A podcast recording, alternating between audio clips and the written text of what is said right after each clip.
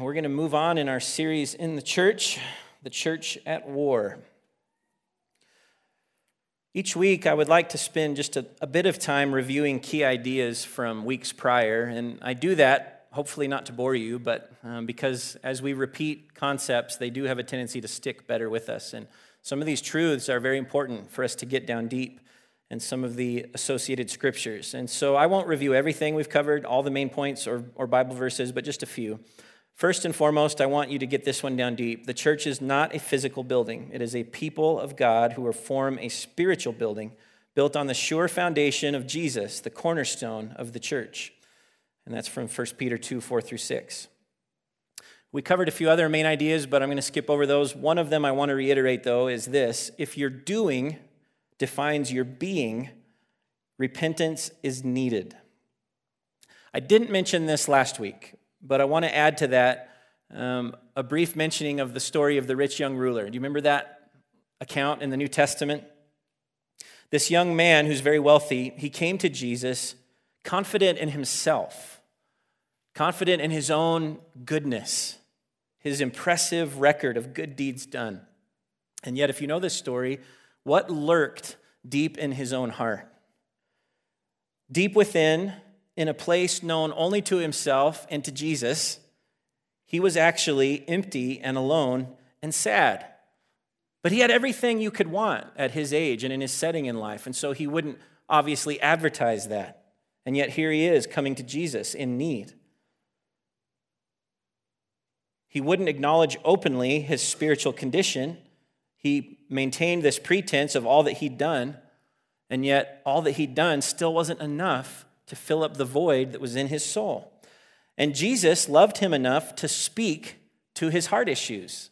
Jesus spoke to the idols of his heart, which were idols of self righteousness and self sufficiency. And what did this young man do?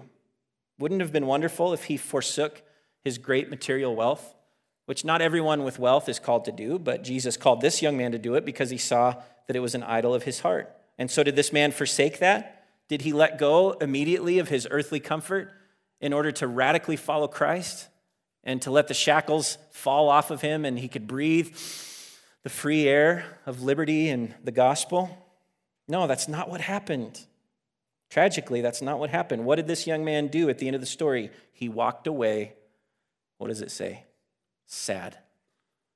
And, and more significantly, he walked away from Jesus. Literally, physically, but also spiritually. He walked away from the source of salvation in life. We don't know the final outcome of his life. We would hope the lights came on at some point and he found life and freedom in the gospel. We don't know. But we do know that on this day, he did not join the great eternal company of God's people. He did not become one of the forgiven and the redeemed on this day. He favored the world, he favored himself, he favored his material security. He was not willing to forsake anything or possibly everything to follow Christ, to take up his cross and walk in these footsteps. And so on that day, on the outside of the city of God, he remained. Why?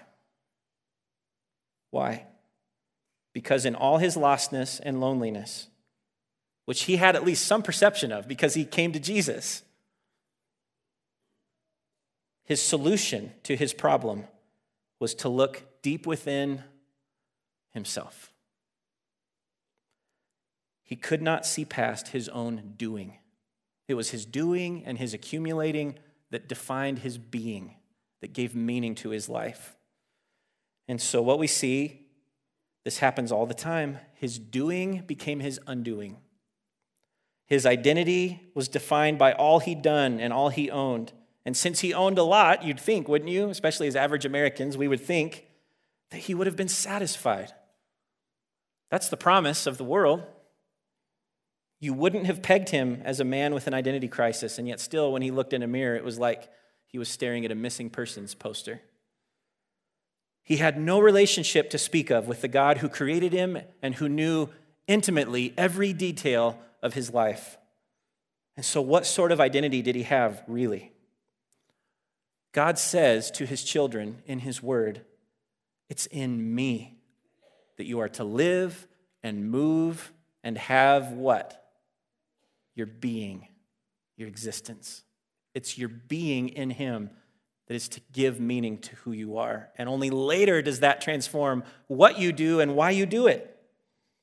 And so last week we looked at these beautiful verses that define the being, the identity of the true church as God calls to, to one who's spiritually adulterous and wayward. And what does he say to his bride, who is the church? Hosea 2:19. I will betroth you to me forever. I will betroth you in righteousness and justice, in love and compassion. I will betroth you in faithfulness, and you will acknowledge the Lord.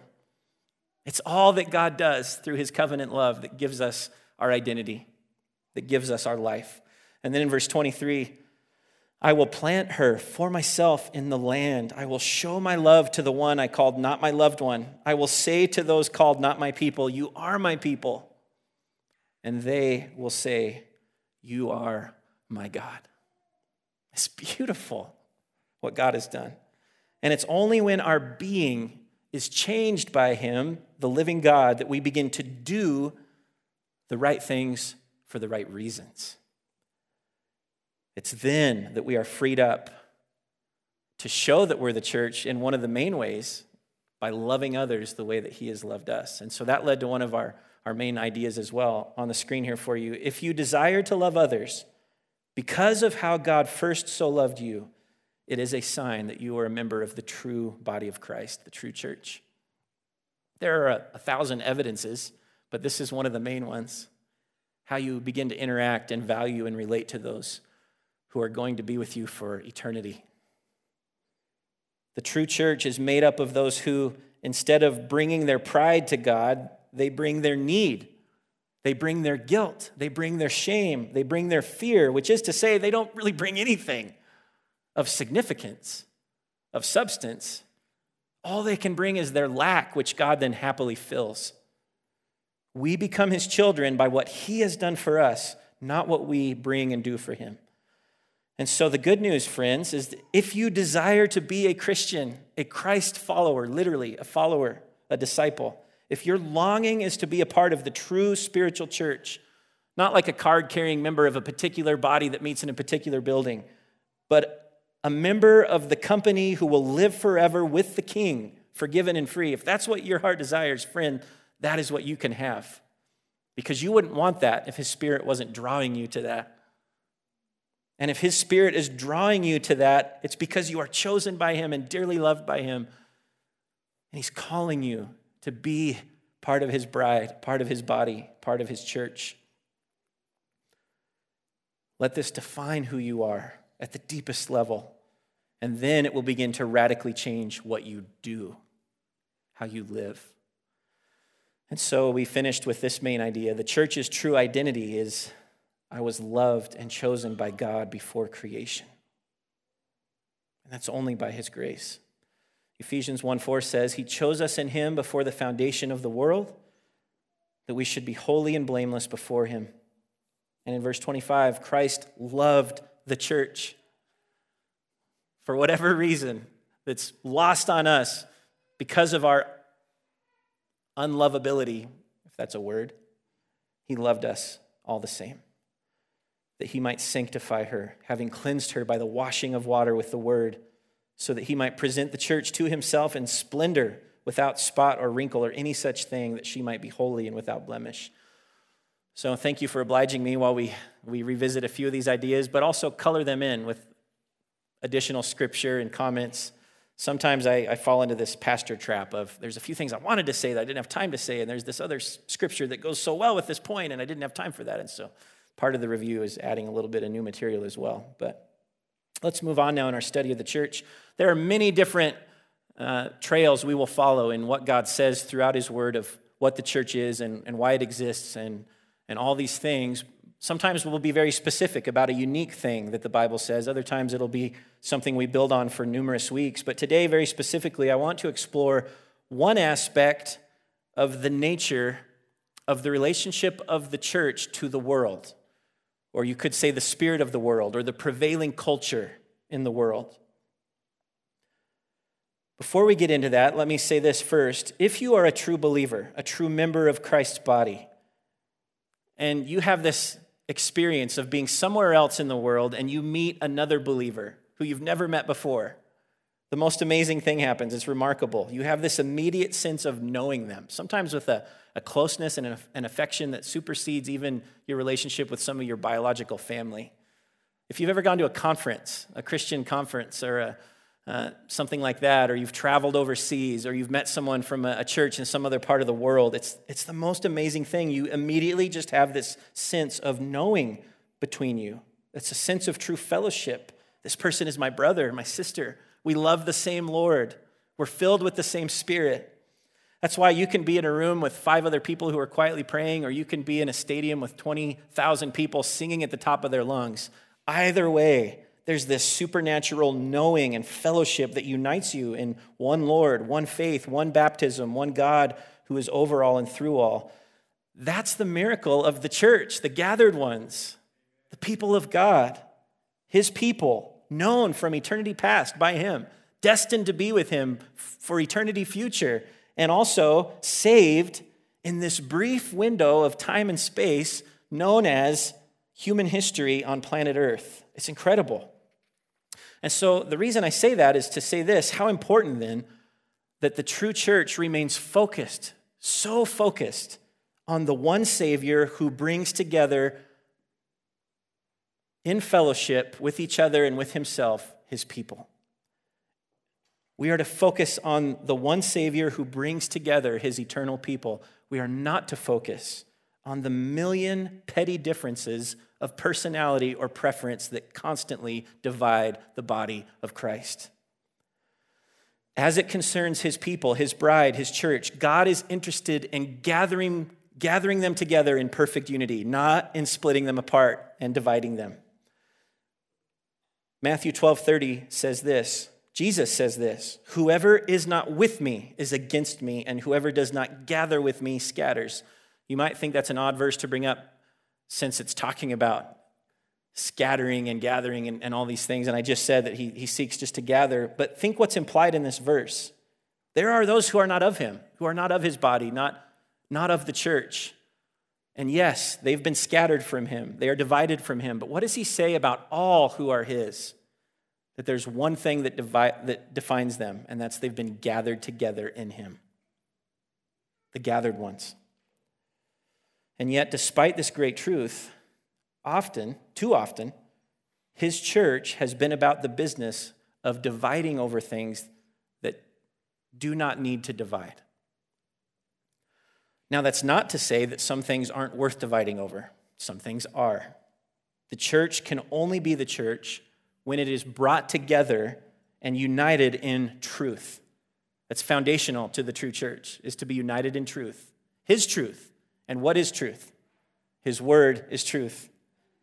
So, like the pictures I showed you on week one of these fanatical groups, at whatever point a person or a group of people choose to ignore his word or twist his word or rewrite his word, attempt to, that person or that group are really the ones separating themselves from the body, from the church. They are cutting themselves off from the vine in which there is life. Jesus is the vine, and his word supplies the life that works into the branches of the vine.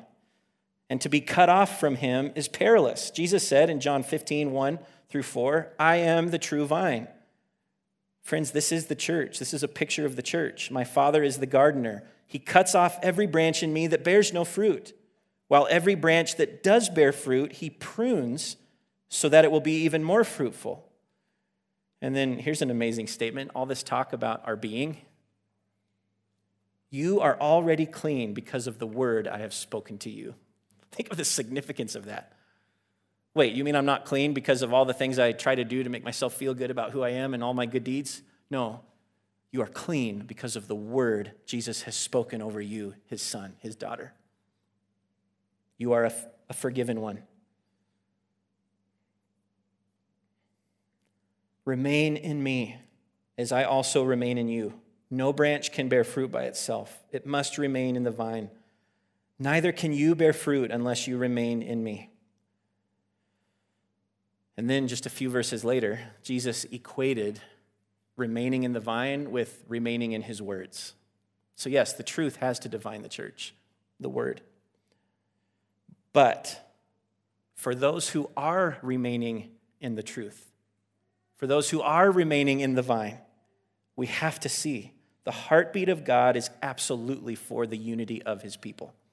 No question. It is not for division. His heart is for reconciliation, not broken fellowship.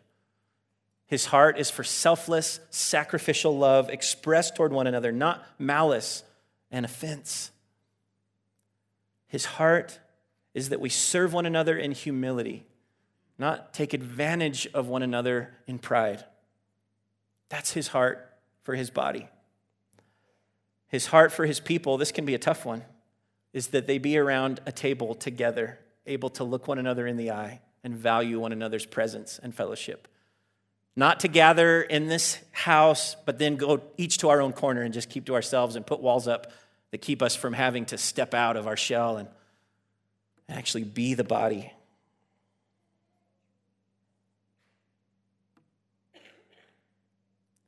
If the church is not one, not united, the church cannot stand. And this is why, if you look back over the millennia of church history, you see that some of the earliest creedal confessions of the Christian church, when they fought against false teaching and they, they put out these amazing statements of here's who we are, here's what it means to be the body of Christ, one of the things they clearly affirmed from the beginning was we believe in the church, which is one, is how it was phrased. They say other things about it, but that's, that's one of the key statements. The church is one. Matthew 12, 25, Jesus knew their thoughts and said to them, Every kingdom divided against itself will be ruined, and every city or household divided against itself will not stand. Now, here's, here's where we kind of are getting to where we're going today. Here's one of the sad realities is there will always be division between the true church and the spirit of the world. There will always be spiritual warfare. There will always be conflict. That will happen, that will go on until Christ comes and God sets all things right forever. Division must come in the world, but it is not to come among brothers and sisters in Christ. And so we ask ourselves who or what am I most against in my life? Because surely there are things or people. This is in our very nature. It's not just to, to celebrate what we're for, but to be mindful of what we're against. It's in our, it's in our nature to dwell often on who or what we're against. There are times conflict is unavoidable. The question is who will inevitably, inevitably be against who? And for you grammar experts, is it who will be against whom or who? Okay. I thought, I thought that sounded wrong. Thank you. I got some nods there. Who will necessarily be against whom? Where is the war truly waged? Is it one man or woman against another? Is it one group against another? Is it physical warfare that the church will inevitably find itself in the midst of?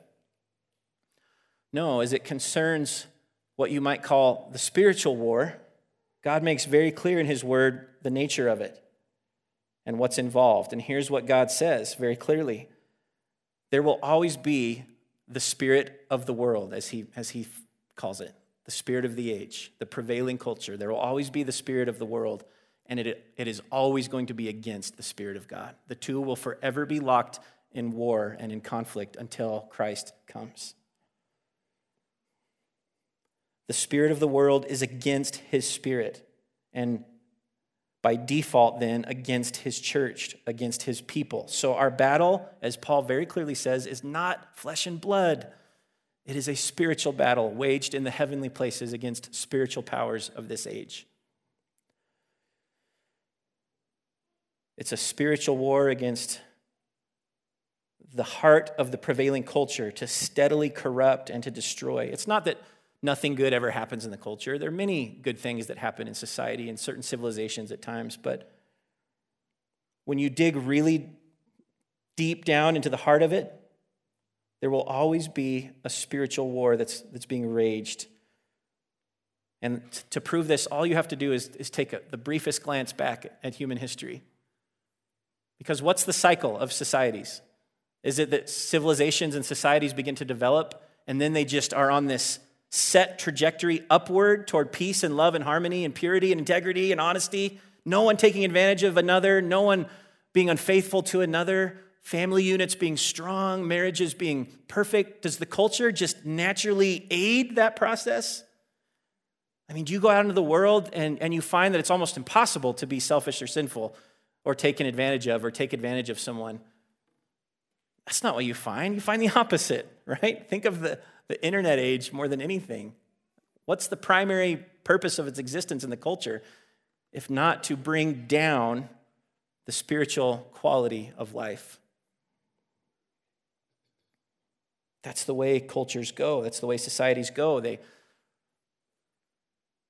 the leaders, the voices of a generation, they, they kind of set the moral goalposts. And then what happens? The next generation comes and they're going to move those goalposts to suit their own perception of right and wrong. And those goalposts get moved usually in only one direction, they don't get moved back until the society eventually collapses. And then it gets redone. I mean, that's just a rough analysis of the cycles of human history. Now, sometimes you see this, this thing happen where there's a generation that rises up, and things have gotten so horrible in a particular place that there will be this group of courageous idealists who will ultimately give everything. They'll give their own lives in the pursuit of a greater good, of an ideal that they can then hand down to their children and grandchildren and say, May you have a better life than I had. And often that comes at the cost of their own life. And a society at times can be founded on good principles. It's not perfect, but it's founded on solid pillars of the value of freedom and self sacrifice and service and hard work and integrity and contentment. Societies that have not just healthy single individuals, but healthy functioning family units as well. Societies where sexuality is kept sacred as God always intended Throughout history, people at various times and in various places have lived and died to attain or preserve those kinds of ideals in a society. And the good fruits of their sacrifice can sometimes be reaped for a long period of time. And I would say we're even reaping some of the good fruits of those very sacrifices. But what always happens eventually? The spirit of the age, the spirit of the world is tireless, it is restless until it has slowly, steadily picked apart and compromised and twisted and perverted every good thing until every good thing disappears and it collapses. Morality collapses.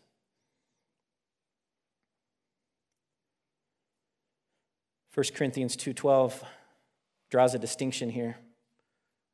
This is spoken of the church. What we have received is not the spirit of the world, but the spirit who is from God See, there are two spiritual forces, two spiritual powers locked in, in conflict, so that we may understand what God has freely given us. And then Paul goes on to write very often in his letters of something that he calls the flesh. And is this referring just merely, literally to just my skin? What's Paul really saying? Over and over again, he refers to the flesh, the flesh, the flesh. What he's referring to is spiritual evil that is expressed through our physical bodies. And this natural sinfulness, this spiritual evil, this flesh, it's the result of the spirit of the age, the spirit of the world, working against us, yes, but we have to be honest, also in us and through us. It's a part of us. We're born into it, it's our natural condition. It keeps us separated from the life that is in God. And so we see very clearly in the New Testament, in our natural selves, we are ruled by our own flesh. Whatever passions or desires we have, it's like a carrot dangling, and it's like we, are powerless. We can't help but just follow it. We're going to go where our flesh leads us, even if it's to our own death, sometimes physical and certainly eventual eternal, if God does not intervene by his Spirit and overcome us. overcome our hearts, overcome our rebellion, overcome our flesh, overcome the spirit of the world that is in us. God sovereignly has to do that. He will overcome our sin, birthing new life in his people, and then he begins to aid them in this conflict, in this holy war. The war that's not just against the culture, but the war of slowly, steadily putting the flesh to death, which is so difficult to do. Many of you know, I know. As we're called to be conformed to something far greater. Specifically, we're called to conform, to be conformed to the image of the Holy God Himself. There's an incredible description of this. It's compelling in, in the book of Ephesians. Look at this passage with me. Paul writes to the church, and here's what he says As for you, you were dead in your transgressions and sins, dead, spiritually dead, in which you used to live when you followed what? The ways of this world, the ruler of the kingdom of the air, the spirit who is now at work in those who are disobedient. Do you see the clear language and description of the spiritual power that is there? And it's part of us. And there's no room for moral high ground here on the church's part. Like, oh, look at that wicked, despicable world and culture around us. Well, we could never be so unholy and awful as them. Look at us and how spiritual and holy we are. No, no, Paul calls us right out on, on any inclination like that. He says in verse 3 All of us also lived among them at one time, gratifying the cravings of our flesh, following its desires and thoughts. Like the rest, we were by nature. That was our being, it was our identity, deserving of God's wrath. It was well deserved his punishment, separation from his life because of our flesh, because of our sin. But God, because of his great love for us, who is rich in mercy, made us alive with Christ, even when we were dead in transgressions. It's by grace you've been saved. That's good news, isn't it? For the church, for the people of God. There's this war, though, that precedes that and that even continues to, to be part of that. It's further defined in Galatians 5 16. But I say, Paul writes to the church, but I say, walk by the Spirit, and you will not gratify the desires of the flesh. For the desires of the flesh, what does he say? Are against the Spirit. Always have been, always will be until the end of the age of human history. And the desires of the Spirit are against the flesh, for these are opposed to each other to keep you from doing the things you want to do. See, this is torture, is spiritual torture. Like there's there's this brief glim, glimmer we have, this glimpse at times of life as it ought to be. Like things aren't as, as they should be.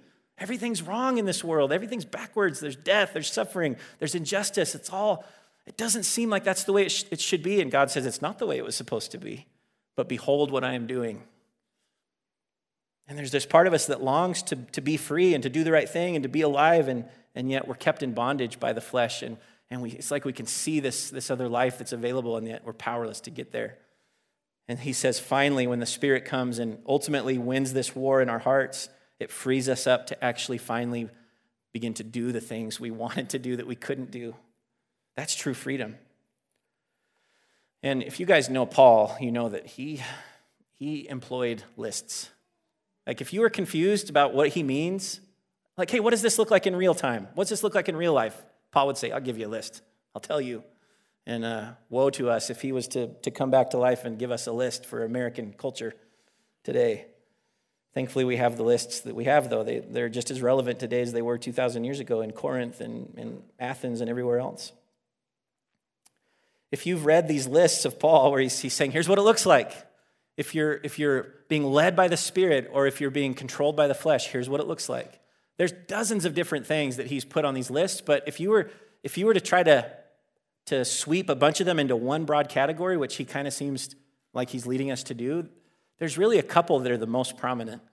And these aren't exclusive, but if you want to, if you want to see the proof that's in the pudding, if, if you want to know for sure if you're, if you're at least growing in the right direction or if you're being led further down into spiritual death, it's not that you'll, you'll live these things out perfectly, but here's a good litmus test. Here's a good indicator that the war is, is at least being waged in a good direction in your heart. Here are a couple of the main ways to tell. The proof of God's Spirit, winning the spiritual war in a heart and soul. Here are a couple main ones. A person's sexuality is becoming increasingly under control. Not just like totally out of control, free for all, go deeper and deeper down the hole of perversion, these rabbit trails that the world would lead us down.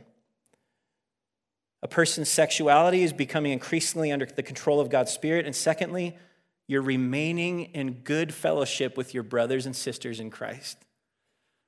There's like a dozen things on Paul's list that fit into those two broad categories. Again, those aren't mutually the exclusive two, or those aren't the exclusive two.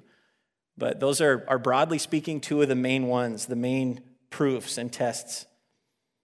When you are a true member of the church, the body of Christ, you increasingly want to honor God with your body because you realize it's now the temple in which His Spirit is dwelling. It's not a building, it's not a room like this, it's within the human heart and soul. And you need for that space to be made holy, to accommodate a holy God. There's a growing desire in you for that. And there's a growing desire to want to to remain in good fellowship with your brothers and sisters, not to be at odds with them, not to be distanced from them, but to love them, to pray for their good, to work toward their good, to serve them, to pray for them, to even begin to long for that day that we get to be together forever. Galatians 5:25 through 26 if we live by the spirit you see these broad categories living by the control of the spirit or living under the flesh if we live by the Spirit, let us keep in step with the Spirit. Let us not become conceited, provoking one another, envying one another. These are all descriptions of things that, that, that wedge themselves in and begin to divide the body and fester and pollute the good relationship that God is calling his people to stay in. You see how, at the root of it all, our ability to remain in good fellowship with one another is contingent upon the Spirit of God working in and through us. Do you see the spiritual war that's being waged? in every heart, every life, every soul. Who's winning the war in and through you? The Spirit of God or the Spirit of the world? The Holy Spirit or the flesh? Who are you most at home among? The people of God or the prevailing culture?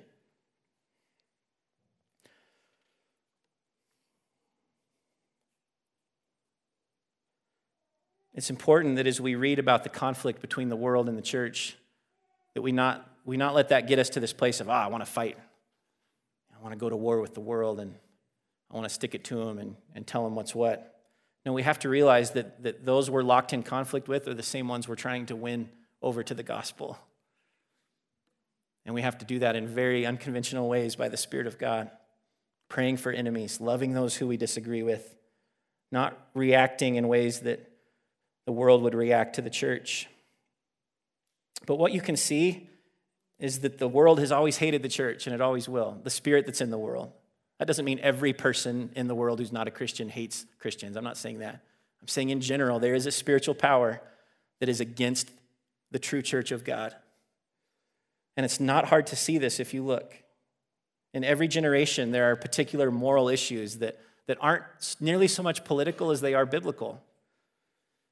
And I know it's very rare that we talk about these sorts of issues, and, and I, I certainly don't harp on them every week, but sometimes something will just pop up in the news that just seems tailor made for a message that we're talking about. And that happened again this week. It, it, it's happened every once in a while, but I don't know if any of you saw this, but just two days ago, County 10 News published this article about the conclusion over in Lander of a, the 40 Days for Life rally, which I have, I have uh, some very dear friends, brothers and sisters who are are very much a part of that work and, and that ministry. They're very dear, and their hearts are very convicted about certain issues that they speak to. So, the 40 Days Initiative, it's a, pretty remarkable one. It's this group of believers who commit for 40 days to gathering daily, at least for a little allotment of time, and they gather publicly, which in our culture isn't always popular to do. But they actually sign a commitment form saying they will do so respectfully, quietly, peaceably, that they won't engage in vitriol, that if, if hateful things or conflict are thrown at them, they won't respond in like kind, that they're there to be a witness for Christ. That's a very unconventional way to commit to being public and standing for what you believe in. Anyway, uh, this, this short little article was published by County 10, and it was very unbiased. It simply just said what the event was and, and how it was going to conclude. There were a couple pastors and speakers who were going to share a little bit, and, and uh, leaders who were going to share their heart at, at this particular event as they closed in prayer. Um, but then the comments. Oh, the comments. What a dangerous place, the comment section on the internet. It's like, man, handle with care. Limit greatly how much time you spend in, in the comment section. And uh, I hope that we're all pretty similar and that it's a very, very small amount of our time that we spend there. So here's one of the com- the very first comment had a ton of reactions to it. Here's what it says of these Christians: They don't like abortions, but they are fine ignoring all the children in foster care. Put your energy toward the babies that need it, the ones that are here and can use it now. Leave women and their choices alone. Now, one of the things I like to say when we talk about these kind of sensitive, controversial things is it's perfectly fine when people disagree. Like, that's okay. If, if you radically disagree with the things we're saying here and you want to sit down and have coffee and let's, let's each express why we think the way we do, what's brought us to that place in our life, and just listen. Just have a, a place that we can be and, and hear. But one of the things I, I want to point out about this, this comment is there are at least three significant truth claims that are proposed by it. And these are very representative of the broader culture in our, our world. And if you look at what it says, they don't like abortions, but they're fine ignoring all the children in foster care. Here's the first truth claim this person is submitting. If you believe killing babies in the womb is wrong, you therefore ignore all children in foster care and believe it is right to do so. That's the truth claim that they're saying. When you say, if you're against abortion, you are therefore fine ignoring all the children in foster care. That's the truth claim you're, you're presenting. But we have to ask is that a cogent argument? Does the conclusion follow from the premise logically? No, it does not. Those are two separate things. And those reading the article and commenting, they have no way of knowing what the view of those people praying is on foster care. They have no way of knowing that. They only have a way of knowing what their view is on the sanctity of life in the womb. And yet they draw a correlation. And this is what's called a logical fallacy that you assume because a person is standing up for one thing, they automatically feel a certain way about another thing. To give you an example, it's kind of like this. Let's say a bunch of kids decided it would be a good idea to dip french fries in antifreeze and eat them. I know, it's a horrible thing to consider. But there's this group of believers who decide to get together to pray about that issue because it's starting to spread like wildfire. And they want to pray that this wouldn't happen anymore. They want to pray that God would move and get a hold of, of those hearts. And let's say County 10 publishes an article about these people out praying about this issue, and someone comments very angrily You think eating poison french fries is a bad idea, but you ignore those who need mashed potatoes on Thanksgiving. It's like, what? You know, that, that, but that's a, that's a sim, similar logical example of, of that, that type of argument. Like it's a total fallacy. And the world, the prevailing culture, does this all the time to believers who, who feel very strongly it's morally wrong to kill infants who can't speak for or defend themselves. Now, we might disagree on that issue, but this fallacy isn't helping. What's another truth claim in this comment? If you look at the, the middle section there on the next slide. You'll see the part that's underlined. Oop, um, there we go. Put your energy toward the babies that need it. And so the truth claim that's being proposed there is children in the womb do not necessarily need care. Children outside the womb do. That's what's being said in that comment. A third truth claim proposed there is that women have an inherent moral right to take the life of their own child, to kill that child if it's in their own womb. And those who do this should be left alone. Now, they're arguing that moral point, but you have to ask what's the moral authority informing it? Like, who says? Like, who makes that determination? Who gets to say what the oughtness is in this situation, as in a human ought to or ought not to do a particular thing? That's a moral issue. What we have to acknowledge is that the seat of moral authority can only come from a few different possible sources. Either there is a God who exists, who is morally perfect, and he gets to determine and say what ought or ought not to be the case, or the prevailing culture can define that. Sometimes legislation can define that. Or, by far, the most common view in our culture is that it resides in the individual to make that statement of what is truly right and what's wrong. Moral authority resides in the expression of the individual. That's largely viewed in our culture as the ultimate seat of moral authority, is whatever person feels for themselves, that becomes their truth and their morality. Now, the, the difficulty with that is it usually only goes one way. Uh, once a person disagrees or pushes back, um, there's, there's not like a mutual respect given. There's vitriol, as a lot of you know. Because one of the very next comments said, they, the believers, don't care about the baby, it's about control.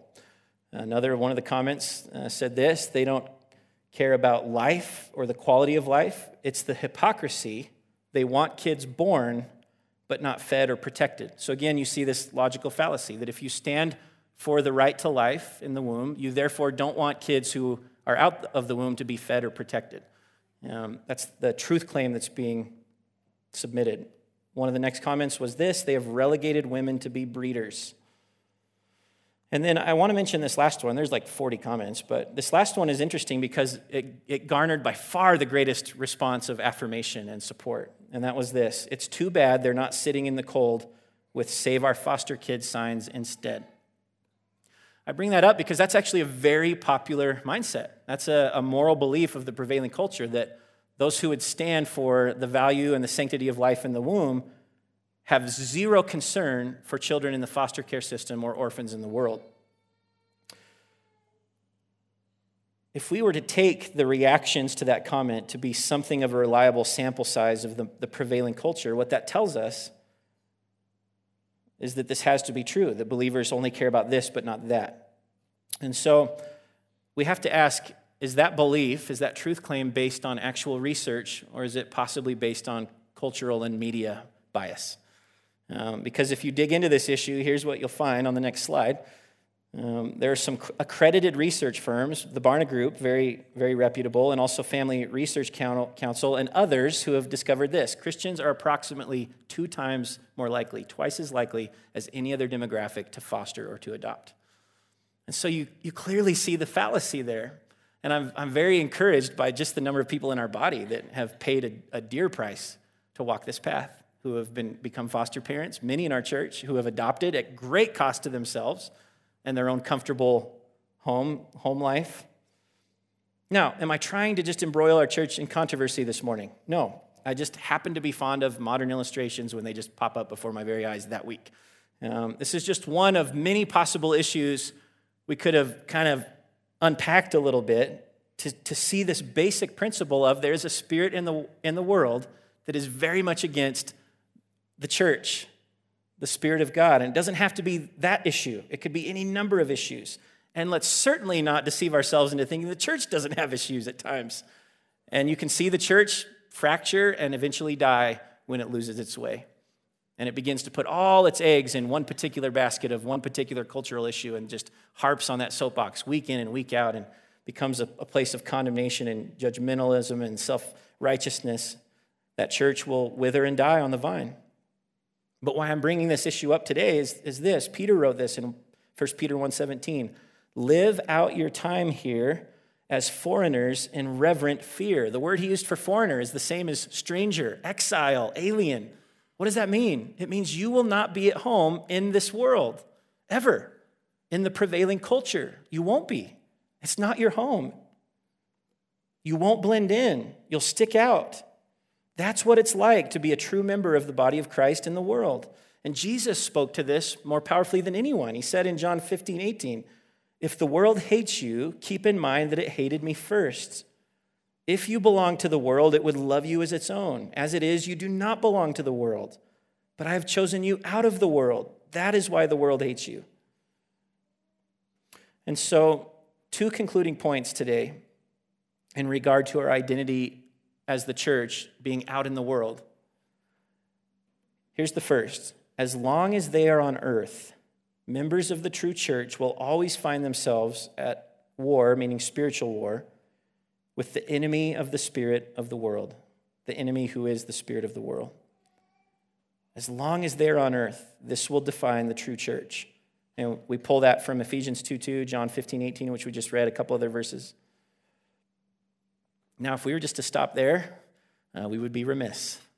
because it kind of creates this picture like, oh, it's just the devil that made me do it. It's just the spiritual evil of the world, and, and the church just needs to hunker down in itself because we're the holy ones. We're, we're spiritual. We're good. We don't do any of that horrible stuff out in the world. And it's, it's the enemy trying to get in and corrupt us. And we would be very guilty if we, if we stopped there. Here's the second main point, then. It's very similar to the first. As long as they are on earth, members of the true church will always find themselves at war with the enemy of their own flesh, which identifies with the spirit of the world.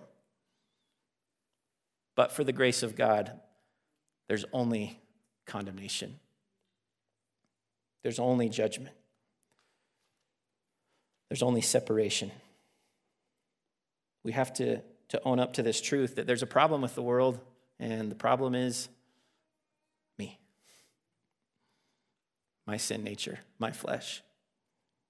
Each and every one of us. Again, Paul made this so clear, didn't he, in that passage in Ephesians? Ephesians 2 1 through 3. As for you, you were dead in your transgressions and sins in which you used to live when you followed the ways of this world, the ruler of the kingdom of the air, the spirit who's now at work in those who are disobedient. All of us lived among them at one time, gratifying the flesh. Paul elaborates in Romans 5, or excuse me, 8, 5 through 11. Those who live according to the flesh have their minds set on what the flesh desires. It's what you think about, it's your, it's your value system. But those who live in accordance with the Spirit have their minds set on what the Spirit desires. The mind governed by the flesh is death. The mind governed by the Spirit is life and peace. The mind governed by the flesh is hostile to God. It does not submit to God's law, nor can it do so. Those who are in the realm of the flesh cannot please God.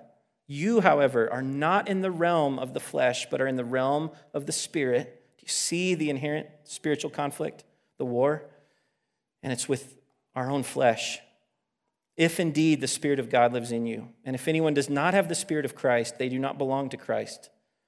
But if Christ is in you, then even though your body is subject to death because of sin, the Spirit gives life because of righteousness. And if the Spirit of Him who raised Jesus from the dead is living in you, He who raised Christ from the dead will also give life to your mortal bodies because of His Spirit who lives in you.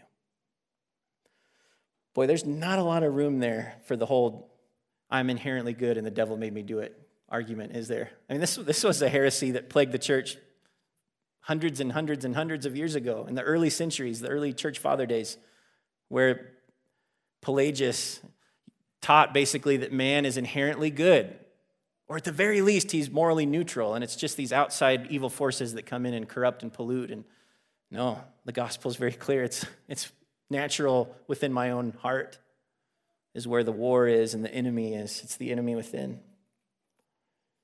Yes, there is an enemy in the world as well, a spiritual evil that seeks to destroy and corrupt everything good, but it also lives in me. And therefore we arrive to this hope for the church, the body. Galatians 2:20, I've been crucified with Christ then, put to death. I no longer live, but Christ lives in me. The life I now live in the body, I don't live it by the flesh, Paul says. I live by faith in the Son of God who loved me and gave himself for me. Romans 6 5 For if we have been united with him in a death like his, we will certainly also be united with him in a resurrection like his. For we know that our old self was crucified with him so that the body ruled by sin might be done away with, that we should no longer be slaves to sin, because anyone who has died has been set free from sin. In Romans 6:12, therefore do not let sin reign in your mortal body so that you obey its evil desires. Do not offer any part of yourself to sin as an instrument of wickedness, but rather offer yourselves to God as those who've been brought from death to life, and offer every part of yourself to him as an instrument of righteousness. For sin shall no longer be your master, because you are not under law, but under grace. I hope as we continue through this series, you gain a clearer picture each week of who we truly are as the church, what our place is together, what our place is in the world, what the nature of our relationship is with the powers that be. And we'll continue there next time. Father, thank you again for all that you've revealed. These truths are very difficult because they confront us at the deepest level. Lord, it's so easy to look around at, at, what we call the, the evil of the world, to watch the news, to, to be online, to be on social media, to scroll and scroll and scroll, and we can quickly find ourselves on this moral high ground. But Father, help us to see that this is a two way street. This is a, a two part war, spiritual war. It's, it's not just with the spirit of the world, which certainly there is that spiritual war, but it's also a spiritual war with the enemy within our own hearts and flesh that has to slowly, steadily, faithfully be put to death with you on the cross, that we might come to life and be conformed to your image.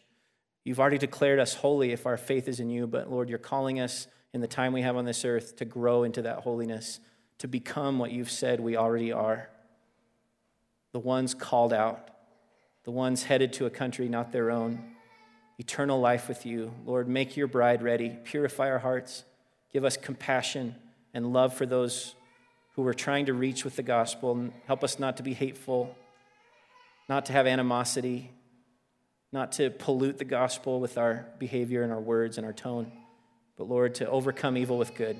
Help us in this way, we ask. In your name, amen.